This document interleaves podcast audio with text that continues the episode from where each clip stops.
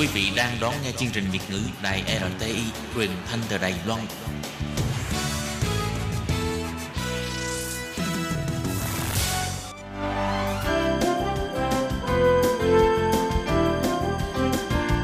Xin mời quý vị và các bạn đến với chuyên mục Nhìn ra thế giới. Chuyên mục này gồm những nội dung liên quan đến quốc tế,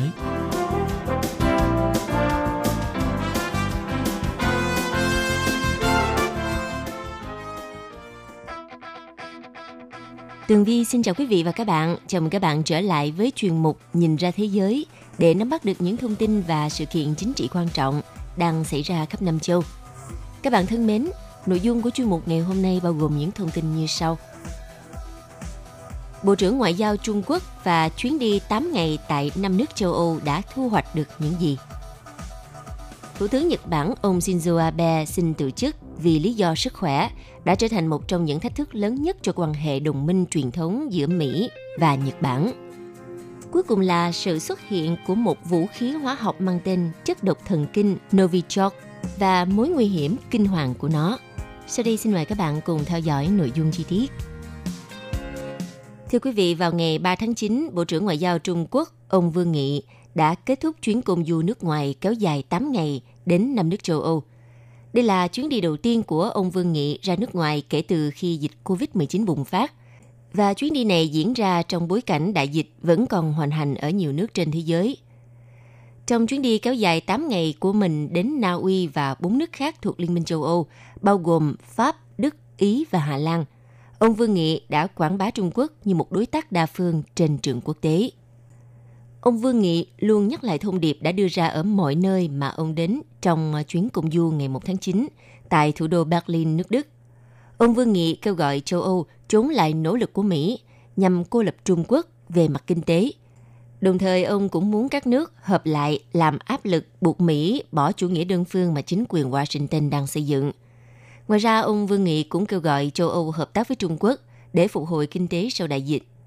Để thuyết phục hơn thì Bộ trưởng Ngoại giao Trung Quốc ông Vương Nghị đã đưa ra các số liệu kinh tế chính thức cho thấy tốc độ phục hồi nhanh chóng của nền kinh tế lớn thứ hai thế giới. Ông Vương Nghị nói, các cuộc đàm phán trong Hiệp định Đầu tư Trung Quốc và Liên minh châu Âu đã bước vào giai đoạn cuối cùng.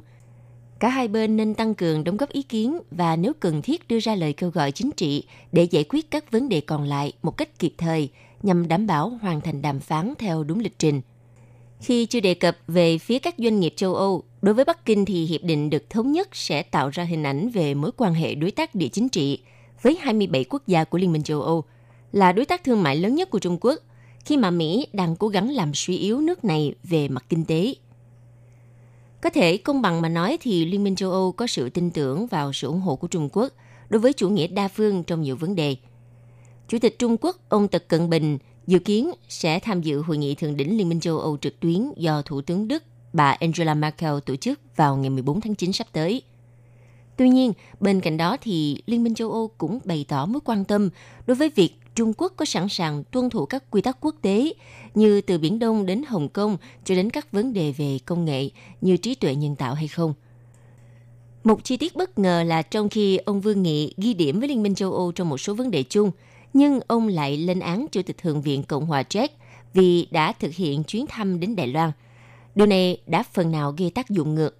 Đức và Slovakia đã lên tiếng chỉ trích phát ngôn này của ông Vương Nghị. Theo các chuyên gia cho thấy, những lợi ích ngoại giao mà ông Vương Nghị đạt được sau chuyến công du cũng còn rất hạn chế vì phía châu Âu đã quá mệt mỏi với những lời hứa của Trung Quốc. Một chuyên gia Liên minh châu Âu Trung Quốc tại công ty nghiên cứu chính sách Rhodium Group có trụ sở ở bang New York, Mỹ, ông Noah Barkin lưu ý rằng các chính phủ châu Âu ngày càng cảm thấy mệt mỏi với lời hứa của Trung Quốc. Ông nói, đã gần 4 năm kể từ khi Chủ tịch Trung Quốc Tập Cận Bình tung hô về những phẩm chất tốt đẹp của chủ nghĩa đa phương ở thành phố Davos, Thụy Sĩ. Tuy nhiên, hiện châu Âu vẫn chưa thấy được những hành động cụ thể của Trung Quốc. Và để củng cố nhận định của mình, Chuyên gia này đã đưa ra ví dụ về việc Berlin và Brussels đã thúc ép Bắc Kinh đồng ý cùng hành động về vấn đề biến đổi khí hậu trong gần một năm, nhưng mà vẫn không có kết quả.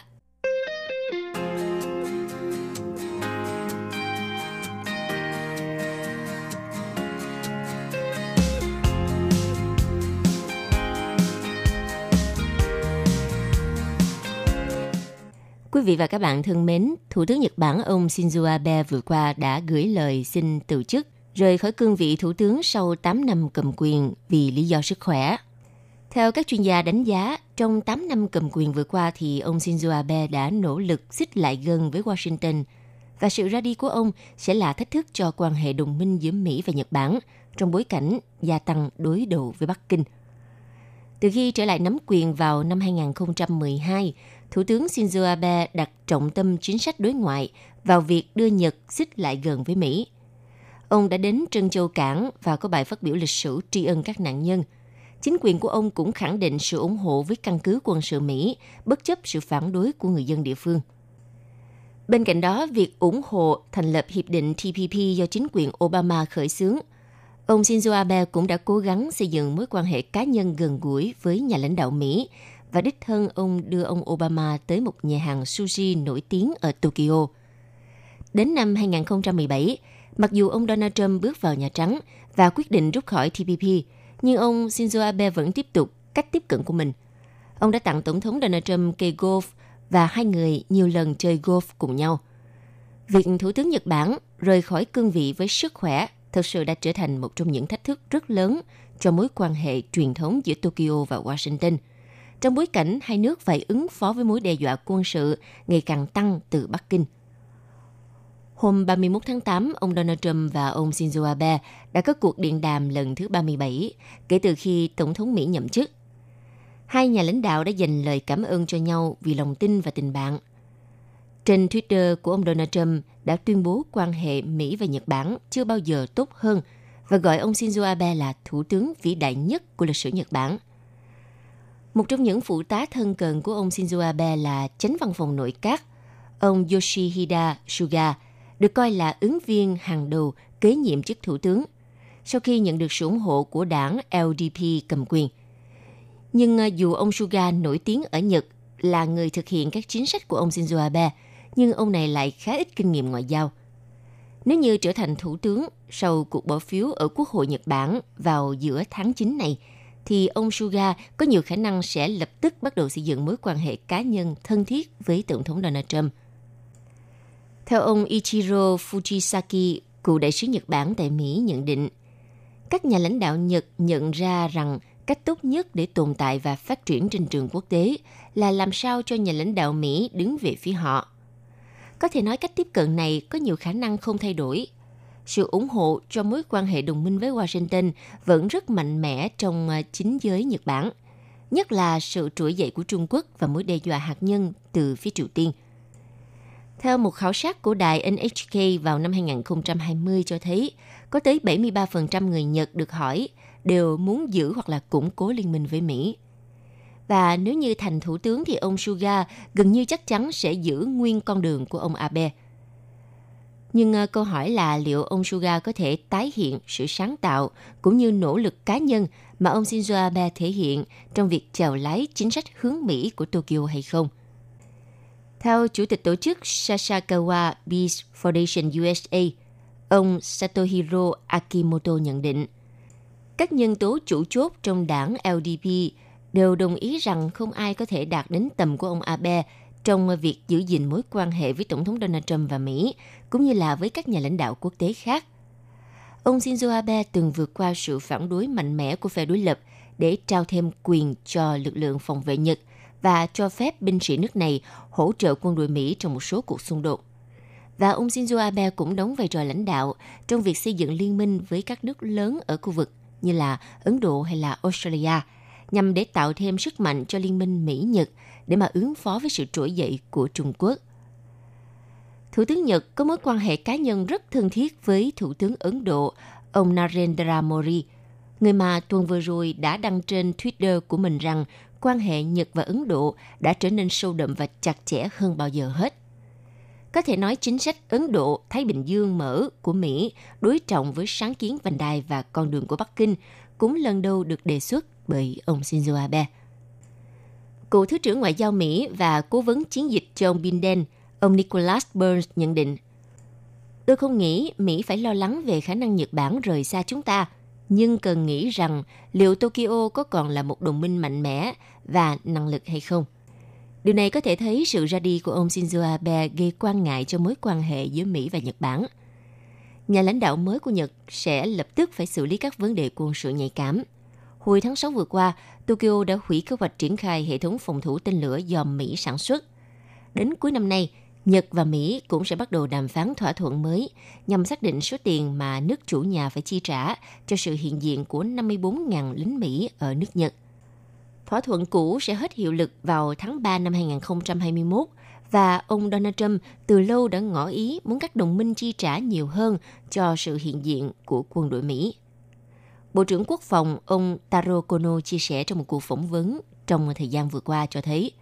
nếu chúng ta đã trả thêm tiền, lực lượng Mỹ tại Nhật sẽ trở thành thứ gì đó như là lính đánh thuê và tôi không nghĩ có ai lại muốn làm điều đó. Và sự đối đầu giữa Mỹ với Trung Quốc có thể là một thách thức rất lớn nữa. Trong khi Tokyo chia sẻ những quan ngại của Washington về sự bành trướng quân sự của Bắc Kinh và cảnh giác với mối đe dọa trực tiếp đến một số vùng lãnh thổ của Nhật Bản, thì chính quyền Nhật vẫn cố gắng giữ ổn định quan hệ kinh tế và ngoại giao với Trung Quốc. Như vậy thì khi căng thẳng giữa Mỹ và Trung Quốc đột ngột gia tăng hay là thậm chí là việc Washington và Bắc Kinh bất ngờ hòa hoãn sau cuộc bầu cử tháng 11 sắp tới, đều có thể sẽ đặt Tokyo vào tình thế rất khó xử. Theo chuyên gia ông Fujisaki nhận định, nếu một chính quyền mới nhậm chức ở Mỹ, họ sẽ tìm cách cài đặt lại mối quan hệ với Trung Quốc.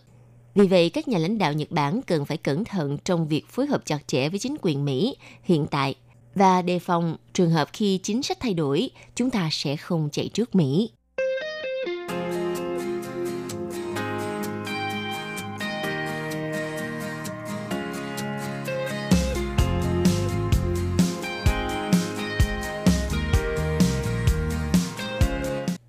Quý vị, hiện nay trên thế giới đã xuất hiện một chất độc mang tên là Novichok. Nó gây co thắt cơ và làm tổn thương các cơ quan tế bào thần kinh, có thể dẫn tới ngừng tim – theo tờ The New York Times, thì à, chất độc Novichok là chất độc thần kinh mạnh, được phát triển ở Nga trong những năm 1970-1990. Nó có thể tồn tại dưới dạng lỏng, bột mịn hoặc là bình xịt. Novichok có nghĩa là người mới ở trong tiếng Nga.